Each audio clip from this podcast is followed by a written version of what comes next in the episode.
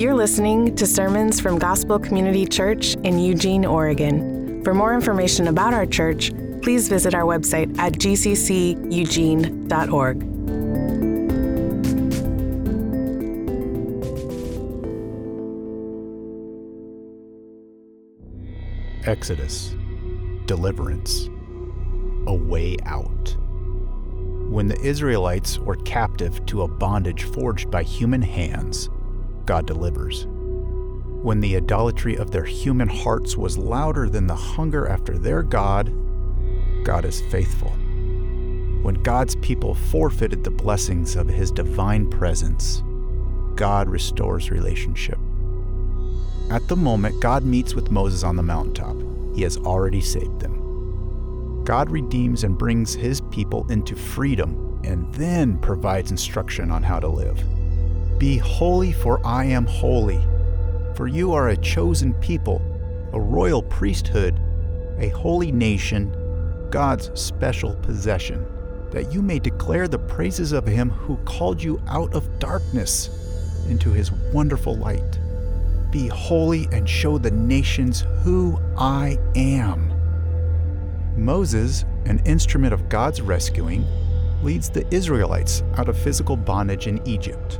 Yet he is a mere shadow, a pale precursor to the one who leads God's people out of eternal spiritual bondage and sin Jesus Christ, the one who came to proclaim freedom for the prisoner and to set the oppressed free. This is a story of rescue and freedom a story of God's desire to dwell with his people, a story of grace upon grace. If you would, open your Bibles to Exodus chapter 12. That's where we're going to be at this morning, Exodus chapter 12. We're going to be continuing our series titled Grace Upon Grace. Again, we titled this series Grace Upon Grace because we titled our series through the book of Genesis Grace from the Beginning noticing and understanding that God hasn't opera- uh, operated out of this mode of grace in the New Testament. He started that from the very foundation of the earth and creation itself. Grace being defined as any undeserved gift that we have from God, nothing that we can lay claim to or, or say, because I've did, done this, God, you should provide this. Grace at its core is something that we receive that is lavish, that we have not deserved. We've oftentimes defined it as a one way love. In other words, it's not a two way street. It's a decision made one way by God to love.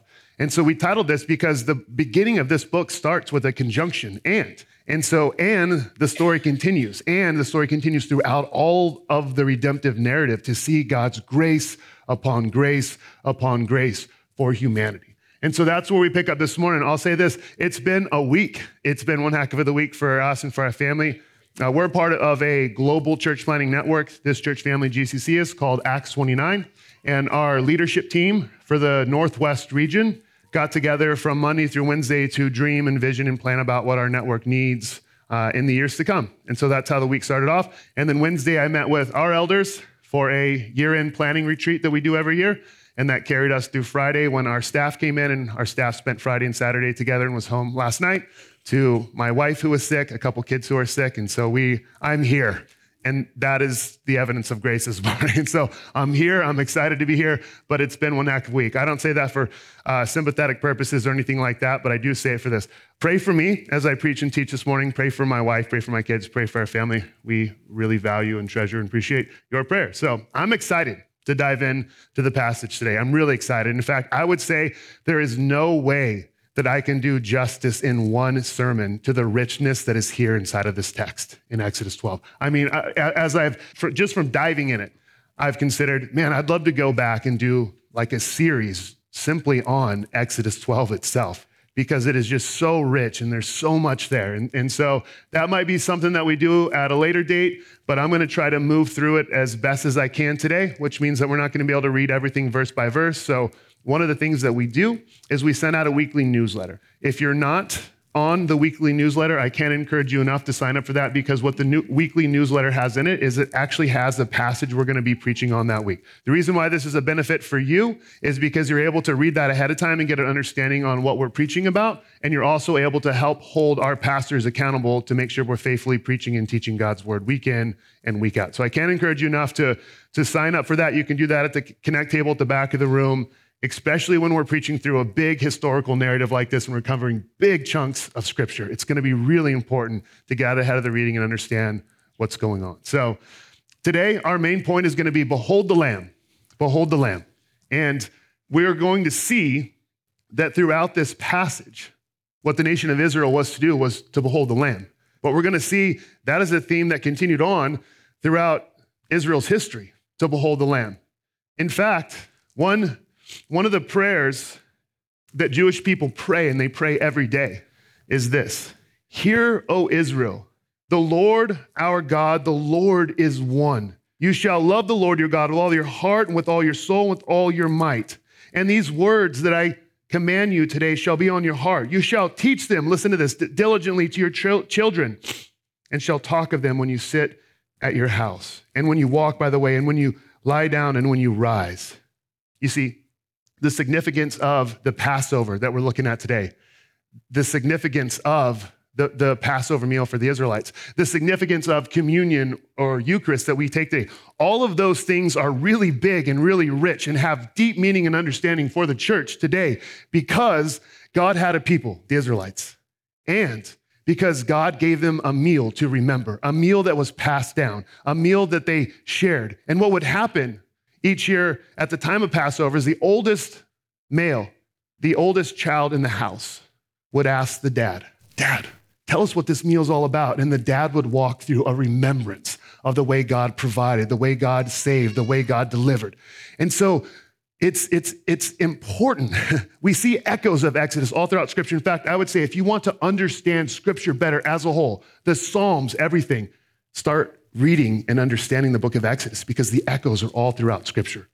But we also see the importance, even from that, of male leadership inside of the home to train and teach and raise up children and understanding. Again, we get to something like this today. In fact, if this wasn't remembered, and if God didn't have a people and give them this meal to be celebrated and remembered as a statute forever, then when we get to something like Jesus appearing and John saying, Behold the Lamb who takes away the sins of the world, and, and, when Jesus, on the night he was betrayed, celebrates a Passover meal, we don't really have a big framework for understanding the significance of what Christ is doing. So it's really big to understand what is being communicated here today as we dive in and as we look at that.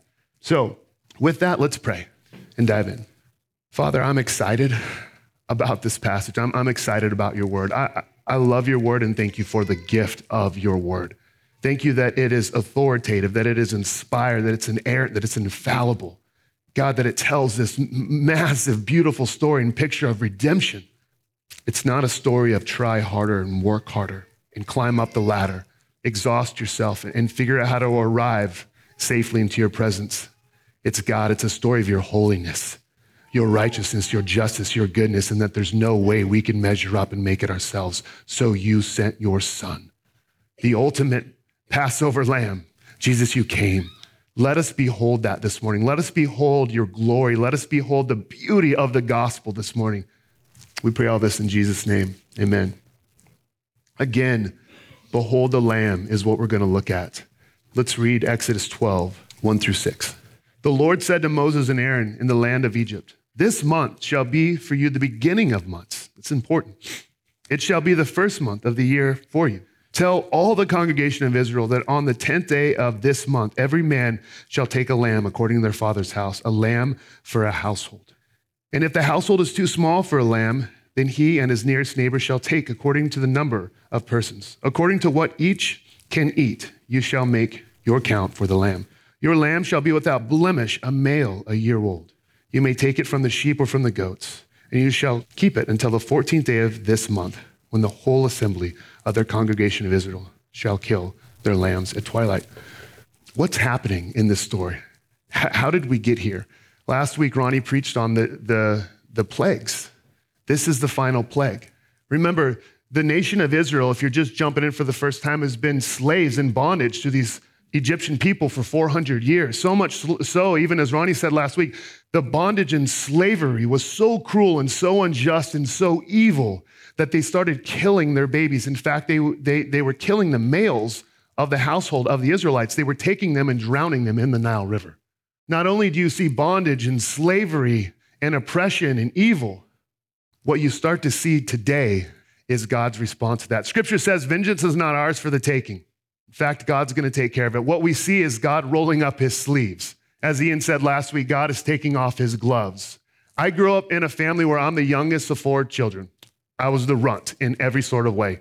Tiny little guy for most of my life. I think I hit puberty probably like 18. So I wish that was a joke. Very late bloomer. But here's the cool thing about having older siblings I didn't just have older siblings, I had really, really mean, tough, and protective older siblings.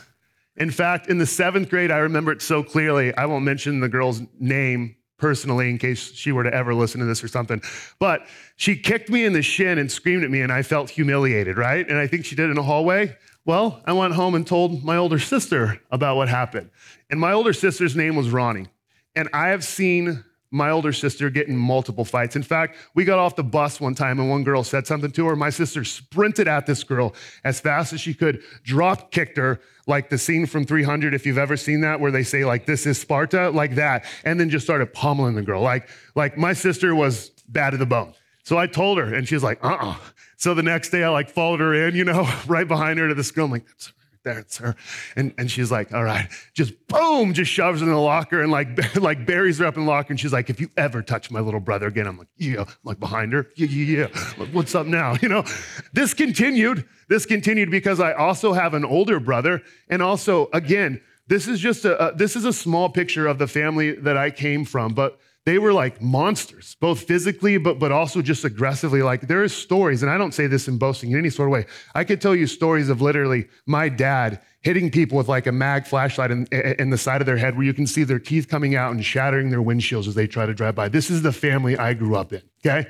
And so there was a there was a guy who was like 18, I was like 16, and like he was picking on me or bullying me. And my brother came back into town, my older brother. So I told my older brother Greg, I'm like, hey, there's this, there's this guy who keeps messing with me. And uh, he's like a senior or whatever. And so uh, not only did my brother hear about that, but my dad heard about it. And so my brother and my dad were like, where's he now? And uh, I'm like, he's at the YMCA playing basketball. so they're like, let's go. So that's what we did. We drove to the YMCA with my dad and with my brother, and the guy was out there, and he was like a, a, a big dude. You know, at that age in life, everyone's a big dude, especially when you're little. And so he sat out there on the basketball court, and like I saw him make eye contact with me, and I'm like, you know, like like I'm all bad. Again, I'm like behind them. He never came off the basketball court, and nothing ever happened. The statement was clear: dude never talked to me again. So th- th- there was a known fact around our town. And I remember one guy was like, "You're gonna bring your dad in this?" I'm like, "Yeah, I am. Mm-hmm. Yeah, you're bringing your dad." I'm like, "Absolutely, 100. percent I'm bringing my dad in this." So, and, but it was a known thing. It's like you don't mess with these people. and if you mess with the, the little one, you're going to have problems with the older ones. What we're actually starting to see here with all of my family stuff, the other side of that is my dad was never a safe refuge. He was never a place to go. Like, yes, he was protective, which I believe is, is him being created in the image of God as, as a protective, loving God. But that safe, compassionate, nurturing, that was not there. What we're starting to see here is God's rolling up his sleeves he's taking off, off his gloves because he calls the nation of Israel, of Israel my firstborn son. And so what you are doing is injustice to my son, to my child. And now I'm, I'm stepping in and I'm going to protect. In fact, we don't see God just, just flippantly doing this either. He's been so patient. In fact, far more patient than I would ever be, allowing these people to repent, giving them opportunity after opportunity. But now he's saying, no more. These are my people. This is my firstborn son and I'm stepping in. And so the premise of what's happening here is the Passover meal is, is, is God is saying, I'm bringing like my ultimate judgment tonight. And so here's what you're going to need to do, Israelites. You're, you're going to need to do this. And so we're introduced first to the meal. The meal helps us to remember and helps us to behold the lamb. And so that's where we start off is we start off with the beginning of the month. Why, why does God say that? Uh, why does God's word say that in verse one? The Lord said to Moses and Aaron in the land of Egypt, This month shall be for you the beginning of months. It shall be the first month of the year for you. The reason why God says this is because God is starting over the calendar year for his nation, for his people. And God is not saying that, look, after you do work for me, after you work hard for me, after you do these things for me, then I will provide a, a, meal, a celebration, and a place for you to slow down and rest. God is saying, here's how my calendar is going to work, and here's how I operate. The start of the year is going to be a day of remembrance and beholding. The start of the year is not going to be a day of working, checking off boxes, or doing something for me. The start of the year, the first day of the calendar, is going to be you remembering the deliverance that I provided for you based upon nothing you did. So the beginning starts there. He's starting over a new calendar, and it's not a calendar that says, work all year, Israelites. Work all year, my people. And if you work really hard, then I'll deliver you. He's saying, no, no, no. The start of the year comes with a meal, and the meal shows this you can rest because I've provided your deliverance. And then he says, here's how the meal is going to be celebrated. So, what do we need? The meal helps us behold the lamb, and so we need a meal. But what we need for the meal is we need a lamb. That's why it says in verse 3 tell all the congregation, that on the 10th day of this month, man shall take a lamb according to their father's household, a lamb for his household. We also see in verse 5, look there with me. Verse 5 says this Your lamb shall be without blemish, a male, year old. What do we know about this meal? We know this. This meal that helps us behold the lamb, celebration of remembrance of God's deliverance, a day where they could slow down and picture that, started with a male lamb without blemish without spot, without any sort of defect. Why? It needed to be pure, it needed to be perfect. Because as Ian just said, it was going to be laid down as a sacrifice, it was going to be laid down as atonement. Why would God ask the nation of Israel to kill a lamb? Because it takes us back to the garden in Genesis 3 when God says, The wages of your sin is death. That means death is the result of sin. That means the very thing that needs to make the payment for the sin is going to be death and it's going to be blood. Blood is symbolic of life. We see this all the time when, when people pass out or freak out because they see blood coming out of their bodies. Logically, they know that stuff's supposed to be in there, not out here, because it's symbolic for life.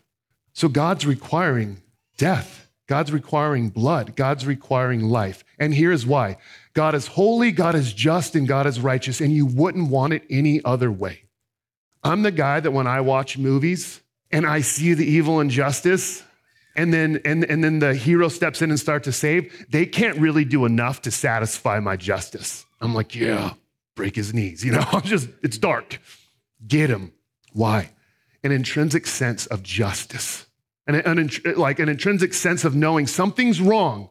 You would never want a good God, a righteous God, a holy God to be unjust because he would not be God at all.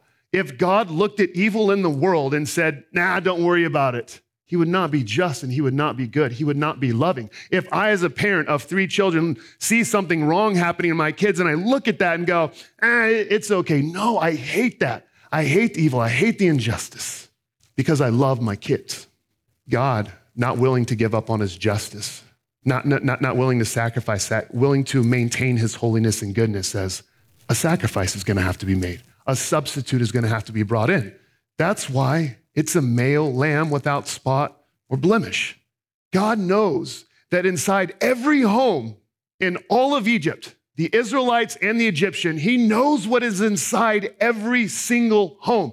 Guess what's inside of every single home in this land?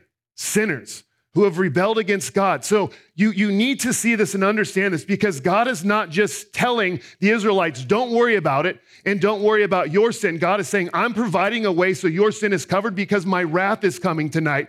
And this is the way that my wrath will pass over you. Otherwise, God would have just told the nation of Israel, just throw some red paint on your doorpost. He didn't. Blood was required because inside of their households were the same that was inside of the Egyptians' household, and that is sinners that need a payment to pay the price for their sin, and it needs to be without blemish. You know what I love about this story?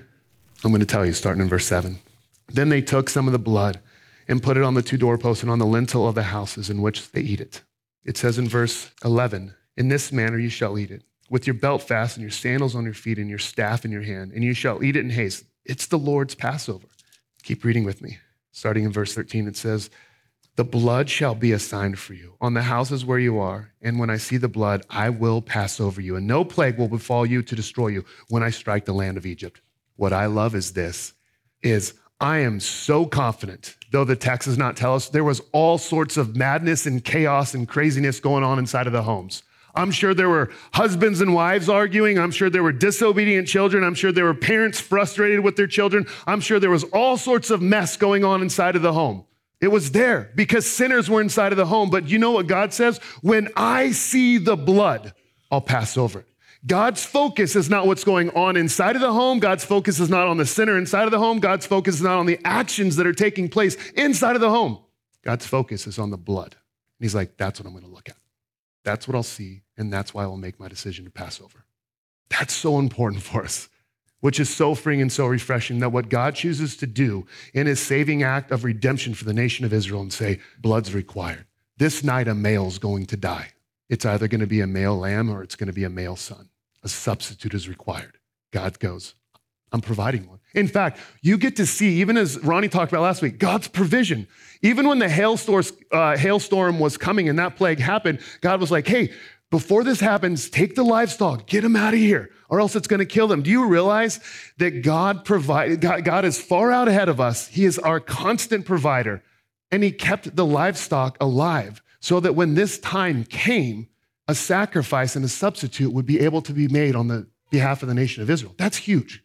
I, I, I don't know if you get that, but it's like, this is what's going to be needed. A substitute is going to be needed, a male lamb. And so, to make sure that you guys are safe and I'm providing for you, I'm going to protect you. I'm going to give warning to protect you. So, when this day comes, you have blood. The other thing I love about this is we see if you jump all the way down to, to verse 22, and we'll come back to the Feast of Unleavened Bread. But if you jump all the way down to 22, it says this Take a bunch of hyssop and dip it in the blood that is in the basin, and touch the lintel and the uh, two doorposts with the blood that is in the basin. Again, I, I, can only imagine there are people that are taking the branches and, and, everything of the hyssop, dip it in the basin. I mean, slathering on there. In, in, in some, they might have been a little bit, and some, they just, I mean, if I knew that it was going to be the blood that God was going to pass over, I would have just been getting every drop in there. But it's not the measure or amount, it's the object of the blood. In the same way, it's not, it's not the measure or the amount of faith that we have in Christ Jesus to save us, it's the object, our faith in Jesus Christ. They might have been inside going, Are you sure? Are you sure you coated them? You know, are you sure it was good? Like, like you got enough on there. But it wasn't about how much, it was about the simple fact that it was going to be the blood and to put your trust and faith in that blood. Let's jump back up prior to that in verse 14. So this is what's happening, just so we can kind of understand where we're at. The 10th and final plague is here. It's going to be the Passover lamb. The other plagues have happened. Pharaoh's heart's been hard and he hasn't listened to God. And so now God is bringing forth the final plague. The final plague is I'm going to kill the firstborn in all the land. Egypt's about to feel the deep pain and sorrow that all the mothers and fathers felt when their kids were drowned. God is saying, So my wrath doesn't come upon you because you all are deserving of my wrath. Sacrifice a lamb. This is going to be your substitute. This is what this is the offering. This is what I'm providing for you.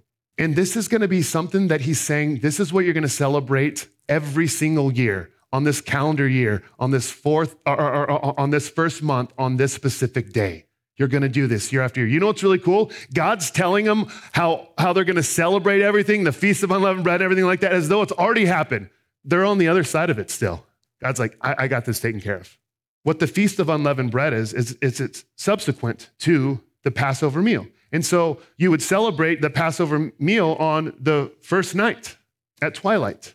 But it's a week long celebration, a festival, a remembrance, a beholding of the Lamb. In fact, you start with the Lamb. You start with this meal, and this meal consists of bitter herbs and un- unleavened bread. The bitter herbs were symbolic of the slavery and the oppression that the Jewish people felt. The unleavened bread was, was symbolic of the fact that they were leaving in haste and there was no time for the yeast to rise, but it also was symbolic of this. The, the, the, the festival of unleavened bread is symbolic for getting sin out of our hearts and out of our lives because God was not only getting uh, uh, the Israelites out of Egypt, He wanted to get Egypt and the idols out of their hearts and lives. We know this, and, and we know that that, that leaven is symbolic for sin because if you read your New Testament over and over and over again, Jesus calls and says, Watch out for the Pharisees and for their leaven because it spreads. Paul also gives these warnings, and what they're referring to is sin is a disease that doesn't just stay in pockets of our sexual immorality and of our drunkenness and all of our stuff. It's a disease that permeates and spreads throughout the whole heart and life of the believer. But we also can't get this, please hear me if you've tuned me out so far. You can't get this order backwards. Passover lamb, God provides the blood. And then he says, This is my deliverance for you, this substitute. Now, after that, purge sin and get it out of your lives. If you reverse the order, you get religion. You get get rid of sin, clean yourself up, make yourself better, do everything you can to make yourself right with Jesus, and then I will forgive you of your sins. That's not the order in which God works, and this text shows us that. The blood represents the purification, the forgiveness. And then God says, now let's get that out of your life. Now let's get it out of your heart. I think it's important for us to note that when we're talking about leaven and when we're talking about sin, sometimes our minds go to this. And this is a really good practice. I, I, I, so here's the point of application. I can't encourage you enough to do this today. Ask God this question God, if there's any part of my life that is grieving you, would you expose that? It's a prayer we get from the Bible. If there's anything in me that's grieving you, expose us. That's what the whole week celebration was about, is getting the yeast out of their homes and getting the sin out of our lives. It was a time to focus on because of God's deliverance, because of his saving us, because of his provision for us. We don't want to continue to live with sin and rebellion in our lives towards God. We want it gone. Not so we can be good, but because God is good and saved us. Are you guys tracking with me? But as we start to look at leaven, this is what's important. So often we can think of, here's a sin I need to get out of my lives. And I would absolutely say yes. In fact, I would say one of the clearest evidences that you understand how massive the sacrifice is and, the substitute that God gave in this lamb, but ultimately in his lamb or in the son, which became the lamb, is are you willing to start to get sin out of your lives? Do you want the sin that's in your life mortified, put to death, and rid of? And, and for the people that go, no, I love beholding the Lamb. I love the forgiveness of the Lamb. I love that, but I want to live my own lifestyle the way that I want to. I question if that's the ongoing trajectory of your life, if you ever have actually understood how massive the sacrifice and substitute is that God provided in his own son. We don't get Jesus as just Savior, we get him as Lord and Savior. That's the second part of this. Jesus, or God, thank you for saving. Now, God, be our God command us how to live our lives. The leaven that you might need to get rid of is some of the really clear stuff, the rebellious, outright stuff, the sexual immorality. I'm going to live the way that I want to live. I'm going to do the things that I want to do. I'm going to have sex with my boyfriend or girlfriend. I'm going to continue to live in drunkenness. Those might be the obvious things. But you know, oftentimes when Jesus was addressing the leaven of the Pharisees, what he was addressing is get the Pharisaical legalism out of your hearts and lives. What he was saying is the Pharisees come in and he goes, Here's this group of people. And what they're saying is that God's word is not sufficient enough to tell you how to live. You need to start doing this. You need to do this. You need to do this, do this. And, and so they're saying, This isn't enough. The, God's word is the line. We're going to draw it further over here. And then they were telling people that they need to uphold that. And Jesus is saying, Beware of the leaven of the Pharisees. They heap burdens on people and tell them to live in such a way that I have not commanded. Sometimes what people need to pay attention to is not just the leaven that they need to purge out of their lives as far as the rebellious, but what do you need to ask God that's grieving you? Because your religion, legalism, and believing that you can make yourself right before God is also an, is, is a grievance sin towards God. I've been on both sides and have done both and still wrestle with both today. I'm not saying here that I've got rid of all the leaven in my life. I'm saying I've battled with rebellious sin and I've battled with self righteous legalistic sin. The call is to, is to evaluate and purge and get rid of it all. We, we, we don't want it. Remember, he's writing to a people, a nation. Because if you're also one that believes that your sin is some personal grievance against God, you have a very small view of the way your sin has a corporate impact on people. Your selfishness doesn't just impact your life, and in fact, it impacts not just your church family, but your society at large. There's a reason why God calls us to get rid of the leaven. Now, we get to this part, verse 29. At midnight, the Lord struck down all the firstborn in the land of Egypt, from the firstborn of Pharaoh who sat on his throne to the firstborn of the captive who was in the dungeon, and all the firstborn of the livestock. And Pharaoh rose up in the night, he and all his servants and all the Egyptians. And there was a great cry in Egypt, for there was not a house where someone was not dead. Then he summoned Moses and Aaron by night and said, Up, go from among my people, both you and the people of Israel. and go serve the Lord as you have said. Take your flocks and your herds as you have said, and be gone. Look at the last part, and bless me also. When we're talking about getting rid of leaven, I oftentimes hear people say this you know what so and so needs? They just need to hit rock bottom. No, they don't. This man did. I, I mean, this is rock bottom. You don't need to hit rock bottom. What you need to see is how massively offensive our sin is to a holy God. And we need to see that we need someone to save and reconcile us and be a substitute from that sin. How selfish. After all this, he's like, He's not like, he's the king. He's not like, and also, would you bless our land? Or he's like, oh, oh, hey, uh, go, take, take all of it and just, just bless me too. Rock bottom, still selfish. A far different cry from Jesus who hung on the cross and said, Father, forgive them for what they do. In other words, pleading for a blessing for them. That's a king. That's a real king. It's time to exit. We were driving back yesterday from our planning retreat, and I was driving back with JoJo and with Brad, and I was like, can you imagine this? That this would be crazy. There is 600,000 men. This, this, this chapter tells us 600,000 men, not including women and children. So you're, you're talking easily over a million people leaving this land at nighttime in haste, walking out of the doors of their home. I can only uh, imagine that they're walking out going, The blood worked. It worked. We're alive. They're hearing the cries, they're hearing the wailing. But can you imagine? These are real people. Moms are holding their babies. Dads are like, What the heck are we going to do? We're going out into this desolate place. They're marching out, leaving the land. There doesn't seem to be like some clear plan place. We know they're going to the promised land. What is it? I mean, this, this would be this would be crazy. really difficult. Like, okay, God, we're, we're, we're trusting you. You, tear, you took care of us with the lamb, take care of us now. I've often wondered, uh, that's a lie. I just recently wondered if the Egyptians went around to the houses and places that the Israelites lived and started to look at the blood on the doorpost and wonder, what's that about? What does that mean? Maybe that was what we needed. So they exit. They're going out. They're leaving. And what I love is this verse 36. And the Lord had given the people favor in the sight of the Egyptians, so that they let them have what they asked. Thus they plundered the Egyptians. They, look, for 400 years, they operated as slaves under these cruel masters that were getting wealthy off the backs of them off their backs, off their blood, off their sweat, off their tears. The nation of Egypt gets wealthy. They leave, and God shows, hey, this whole time, I'm, that's going to be your stuff. They take so much livestock with them. They take the wealth of the Egyptians. And so God's like, this whole time, when you can't make sense of the evil that's happening, I've been building up wealth for you. I've been providing. Here it is. It's yours. They take that with them. Then we have, if you jump down to verse 43, we have the institution of the Passover. Essentially, God is describing how this is to be celebrated and who it's to be celebrated amongst. We'll get to this in a minute, but worship matters. All that we do here on Sunday, all of the Christian life could even be summed up in one word worship. But let's look at verse 50 first.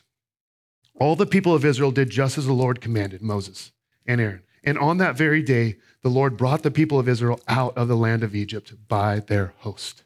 Notice it says, the Lord did this. The Lord brought them out of Egypt. The Lord rescued them. The Lord saved them. The Lord provided the means and the salvation. We're going to get to this in just a moment, but maybe you look at this story because you're in here this morning and you're, uh, you're a new Christian and, and, you're, uh, and this, is, this is new. I often have the assumption that so many people are familiar with the Exodus story. Maybe you're someone in here this morning and you're investigating the claims of Christianity and you're like, man, this seems disturbing. God's wrath being poured out on this nation and on their firstborn sons. I, I, I, know you probably won't like this, but when we talk about leaven and we talk about sin, oftentimes the most subtle and deceiving sin that creates so much problems in our relationships inside of the church family, in, in, in, inside of singles with their relationships, is this sin, the sin of entitlement. Do you know that no one deserves to be walking on God's earth, breathing his air, absorbing his oxygen, soaking in his sun, collecting his rain. There's, there, there is no one that's deserving of God's common grace, not, not, not even his divine special grace, but, but the common graces that, that, that we see. No one deserves anything from God and has the right to say, I deserve this or you should do this. That's an entitled spirit, which leads to so many problems in our lives. And when we start from there, we, uh, it's amazing that we don't understand how, how can we have so many problems inside of our relationships because we're like, well, I should deserve this or this isn't fair. Those words, technically, logically, if all that we deserve by God is his wrath and condemnation and eternity in hell, then we look at life and go, everything else is an amazing gift. I don't deserve all this. Life is not fair, but I don't get to lay claim to the fact that it is. So if we start there, then we start to see any provision that God provides. Again, Israel needed a substitute, Egypt needed a substitute. God provided one. And then ultimately, God provides the greatest substitute. God, God, God provides the lamb, the ultimate lamb, the lamb that we get to behold. I love, love, love, love, love, love our Bibles they continue, uh, like our Bible continues to blow me away. Do you know that from this line and from the line of Israel comes David, who was born in Bethlehem? But then Jesus comes and Jesus was born in Bethlehem. I don't know if you know this or not, but Bethlehem was uh, essentially like the capital of Mecca for sheep. The shepherds there were a specific group of shepherds that raised lambs that were used for the sacrifice of Passover meals. This is really cool. At least I think it is. So, what they specifically did is this group of shepherds would, would, would, take these sheep, and as soon as they were born of their mother, they would wrap them in swaddling cloths and set them in a manger so that they would not have a single defect on them. Bethlehem was known as the main driving producer of spotless, blameless lambs without blemish. So, when, when it said to the shepherds in the field, hey, oh, you got to come check this out. Jesus is born. In fact, he's wrapped in swaddling clothes and he's lying in a manger. Kind of gives me chills. They would have been like, I got to go see this because they knew what that meant. The Lamb is here, the one that God promised, the Messiah. In fact, when John says, John the Baptist, whenever he sees Jesus walking toward him, he, his statement summarizes this whole thing. It says he, he sees him walking toward him and he goes, Behold, that's the Lamb who is here to take away the sins of the world. What was Jesus doing here? Living a blameless life, a perfect life, living a holy life, living the life that we can't possibly live, following the commands of God, worshiping God, not, not, not, allowing leaven, sin to come into his heart and his life. And on the night Jesus was betrayed, he celebrated a Passover meal with his disciples. He took the bread and broke it and said, This is my body broken for you. He, he took the cup of wine, symbolic of his blood, and said, This is my blood shed for you. The disciples, Jewish men, would have known there's a massive element missing here. Where's the lamb? And Jesus knew, I'm the lamb. And tomorrow, when the rest of the nation of Israel is sacrificing their lambs and roasting their lambs, I'm going to be hanging on the cross as the ultimate lamb who has come to take away the sins of the world. There is not a more precious substance that has ever hit the dust of this earth of greater value than one single drop of blood that dropped from Jesus Christ to save those that were created from the dust of the earth. In fact, I want you to do this for me. I want you to turn in your Bible to the book of John, chapter 19, verse 28. Remember what they were supposed to do? Take hyssop, dip it in the basin, rub it on the doorpost and lintel. Throughout Leviticus and Numbers, we start to see that hyssop actually has, or they used it for purification, they, they used it for cleansing. It was commonly used, like if someone had leprosy and whatnot, this was what they used to cleanse and purify them. In fact, in Psalm 51 7, David's cry and prayer after he has sinned against God is, Purge me with hyssop, cleanse me. Look at this text. After this, Jesus is on the cross right here. After this, knowing that all was now finished, said, To fulfill the scripture, I thirst. A jar full of sour wine stood there. So they put a sponge full of the sour wine on a hyssop branch and held it to his mouth. And tell me scripture's not amazing that's painting one full, perfect picture. Why is it here? Because the ultimate cleansing and purification and righteousness that we need is right here with this man hanging on the cross. Once and for all, eternal, infinite sacrifice. This is it. You're no longer going to need hyssop branches. You're no longer going to need religious rituals. You're no longer going to need ceremonial cleansing, ceremonial cleansing. You're no longer going to need that stuff. Jesus Christ is here. They dip it in the basin, they serve him wine. The hyssop represents that the ultimate cleansing and purification comes from this man on the cross. His words are final, authoritative. Whatever God says goes. And he says right after this, it's finished. All that needs for you to be right, cleansed, purified, righteous before God comes from him. I'm going to briefly look at this for us. I know this is a little long today, it's a lot. So let's look at what all the blood does for the Christian that has placed their faith and trust in Jesus Christ. Okay? Hebrews 9:22. Indeed, under the law, almost everything is purified with blood, and without the shedding of blood, there is no forgiveness of sins. So we need the blood for forgiveness of sins. 1 Peter 1, 18 and 19. Knowing that you were ransomed from the futile ways inherited from your forefathers, not with perishable things such as silver or gold, but with the precious blood of Christ, like that of a lamb without blemish or spot. Ransom, that's what the blood does. 2028. Pay careful attention to yourselves this is Acts, and to all the flock in which the Holy Spirit has made you overseers to be uh, to care for the church of God, which He obtained with His own blood. So He obtains the church, not just an individual, a people. Colossians 1:20, and through Him to reconcile to Himself all things, whether on earth or in heaven, making peace by the blood of the cross. That means that on the cross, Jesus satisfied God's wrath that we deserve. A male was needed, a blemished one, and so Jesus is said, what He's doing is saying, "I'm the substitute. I'm taking the wrath. That punishment, it's mine." Satisfied.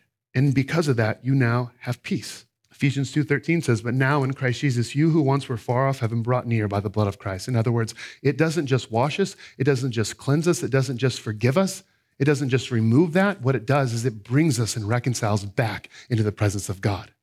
That's grace. We get what we don't deserve. Hebrews 10:19. Therefore, brothers, since we have confidence to enter the most holy place by the blood of Jesus, you can every moment of every day have confidence that you can run into the presence of God because of the blood of Jesus Christ that's covered you. So Jesus also suffered outside the gate in order to sanctify the people through his own blood. Sanctified means make holy. The blood makes us holy. Hebrews 13, 12 says that. Revelation 5, 9 says this, and they sang a new song saying, Worthy are you to take the scroll and open its seals. For you were slain, and by your blood you ransomed people for God from every tribe and language and people and nation. Christianity is the most diverse group of people because of the blood of Jesus Christ. In most of Asia, you have Buddhism. In India, you have Hinduism. In the Middle East, you have Islam. Christianity, worldwide, the blood of Christ. Revelation 7:14. I said to him, Sir, you know. And he said to me, These are the ones coming out of the great tribulation. They have washed their robes and made them white in the blood of the Lamb. Not only does the blood of Jesus wash us, it gives us something purity, righteousness, cleanness. It makes us white, and you can't stain or mess up what Christ has done for you. In the same way, when God looked at the nation of Israel and their homes, God wasn't looking at everything else. God chose to look at the blood. When God, when you've placed your trust and faith in Jesus, God chooses not to look at all of your life, all the things you do and don't do. God chooses to look at the blood for eternity that has covered, cleansed, saved, forgiven, redeemed, ransomed, purchased you, and made you spotless. Then Jesus went into the grave and he came out, resurrected, proved everything he said true. And what's amazing, Christians to this day Jesus divided time, BC AD. Christians to this day, historically and traditionally, have celebrated the first day of the week as Sunday. Why? We don't work all week long to try to get a day off from God. Look, I've worked hard all week. I need a day off. We celebrate the resurrection as the first day of the week because Christ says, I've done it all. I provided the salvation and you work from this. That changes everything. You don't work in God's eyes to try to uh, accrue a day off. You start from the first day of the week with what God's provided, and He's saying, go work from that, because that's different. You're not trying to earn it, I'm giving it to you. Just a couple quick things on application, and we'll wrap up. Thank you guys for bearing with me. First, the way that we worship matters. First, the heart. And what Jesus was doing is giving us a new heart so that we wouldn't continue to believe and think that the more leaven we get out of our lives, the more right we're going to be with God. And that changes the way we live. If you don't understand that, you're going to continue to walk in sin. Live according to who you are, a new creation. Number two, worship matters. Please hear me. I'm going to throw out some big terms, and I've realized we have a podcast called Saints in Society. Shameless plug. We will do a podcast on this, but worship matters. In fact, all that we do on Sunday morning is not about you coming in here to get something that makes you feel good. And if the feeling's good enough, then you'll worship that feeling. We come here on Sunday morning to worship the living God because of the salvation he's provided. Communion is reflective of that. The, the, reason we're here and the reason we go to this table is because we worship what Christ has done. The Protestant Reformation, one of the things that came out of it was this the regulative principle. The regulative principle talks about what we should do in worship is prescribed to us by the word of God. We should pray, we should read God's word, we should sing songs, we should take communion, we should baptize believers. And so there's a specific way that we do things here, and it's purposeful. We want to be faithful to Scripture. We don't come here again. You're going to be disappointed forever if your understanding of Christianity and the local church is that I come here so you can somehow just kind of give me a little tune up or make me feel good. And, and, and, if, and if Ian does a good job or Mark, whoever's leading worship, does a good job, then, then I'll say, that was good because they provided me a special feeling and I worship that feeling. No, your purpose of being here, if you're a child of God, is to worship Him to declare the truth of what he's done. Third, we're called to go evangelize. If you have a problem with what God did to the nation of Egypt, know this that if God hadn't have done that and protected the nation of Israel, we would never have a Messiah. And the Egyptians wouldn't have salvation available to them to this day. Do you realize that the nation of Egypt actually has salvation provided for them because of what God did here? Christians, I'm pleading with you. You can't live a life in a safety bubble. We are called to evangelize. We are called to get out of our bubbles, build relationships with those that don't know Jesus. Why? Because they too need to behold the Lamb. Finally, we're going to do what we're going to do now. I'm going to call the worship team up. If you want to grow in your Christian faith and walk, behold the Lamb. Don't behold all your works, all your efforts, your daily things you do and don't do. Behold the Lamb. The more you behold the Lamb, the more you're going to look like the Lamb. We're getting ready to celebrate the meal that Christ instituted that represents a new covenant of his blood. It's the meal that Christians have been celebrating for 2,000 years. It's the meal that allows us to say this Behold the Lamb who takes away the sins of the world. If that's true for you, come and take communion this day. If it's not true for you, don't take communion. But know this we're not trying to be exclusive. What we're trying to do is make sure that you understand the decision you would make if you take that. You would be saying that I'm beholding the Lamb who I believe has taken away my sin. If that's true for you, come tell one of us, me or one of our elders, because we want to hear about it. That message is available to you. We, there's also a reason that we do giving the way that we do it, because we don't want people to give under compulsion, is, and we want them to give from a cheerful heart.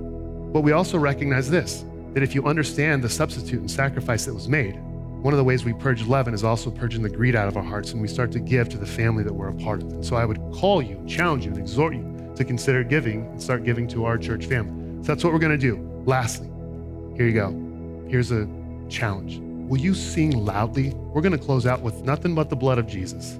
Declare that from the lips of your mouth today, loudly, worshiping the Lamb who has taken away the sins for you.